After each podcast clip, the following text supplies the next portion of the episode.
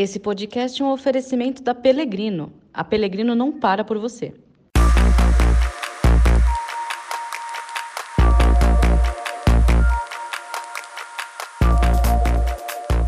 Olá, este é o Mercado Agora, mais um podcast da Novo Meio, empresa que edita o novo varejo e produz os conteúdos das plataformas de comunicação e relacionamento aftermarket automotivo.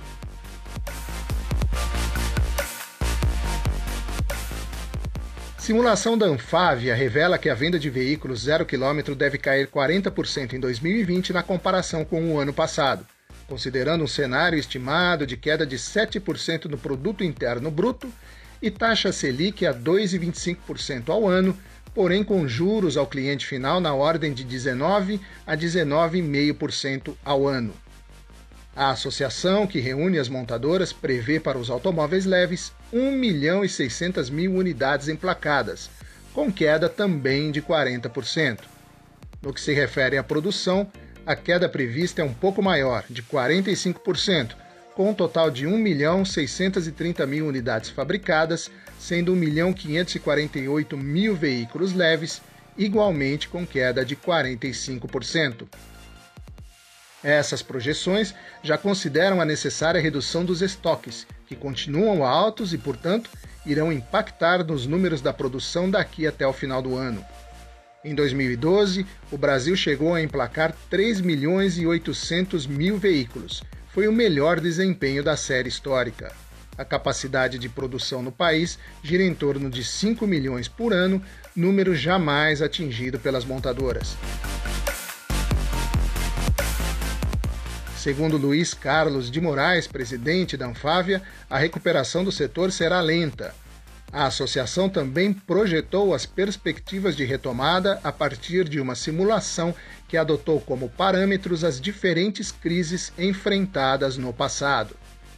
Moraes explica que, tomando como base o ritmo de recuperação de 11% ao ano verificado após a crise enfrentada em 2015 e 2016, a indústria automobilística brasileira voltará ao patamar de 2019 somente em 2025.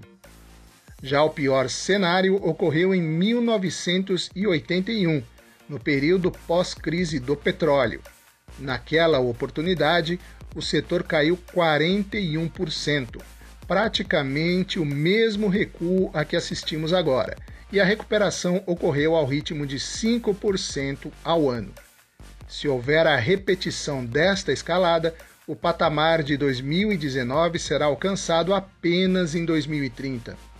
Porém, o presidente da Anfávia acredita que a recuperação se dará no melhor cenário, ou seja, 11% ao ano. Mesmo com isso, as montadoras instaladas no Brasil deixarão de produzir 3 milhões e meio de veículos até 2025. No último mês de junho, 132 mil veículos foram emplacados no país, número 113% maior que o registrado em maio e 40% abaixo de junho de 2019, quando foram vendidas 223 mil unidades. O maior número de emplacamentos ocorreu em São Paulo, 45.300 unidades, o que significa uma queda de 18% em comparação aos 55.300 veículos vendidos em junho de 2019.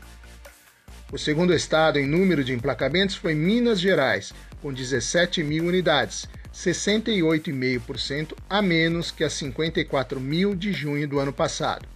E o pior resultado ocorreu no Piauí, com apenas 74 veículos emplacados em junho, uma queda de 96% sobre o mesmo mês do ano passado. As vendas acumuladas em 2020 somam 809 mil unidades, uma queda de 38% sobre o primeiro semestre do ano passado. Na prática, isso representa 500 mil unidades a menos em seis meses na comparação com 2019.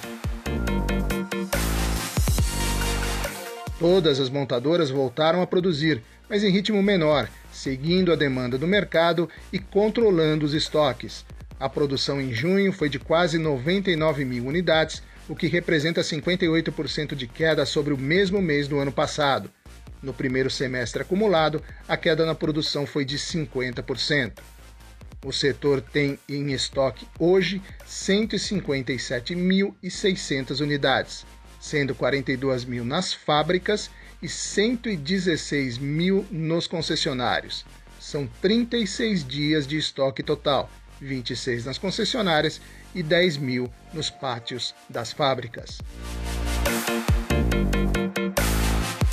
Eu sou Cláudio Milan, profissional do jornalismo da Novo Meio. Você ouviu o podcast Mercado Agora, notícia construída com o protagonismo da sua opinião. Ouça também os podcasts da Novo Meio Pensando Bem, Alguma Pergunta, Voz do Mercado, Voz Digital, Novo Hoje, Peças da História e Jornalismo de Verdade.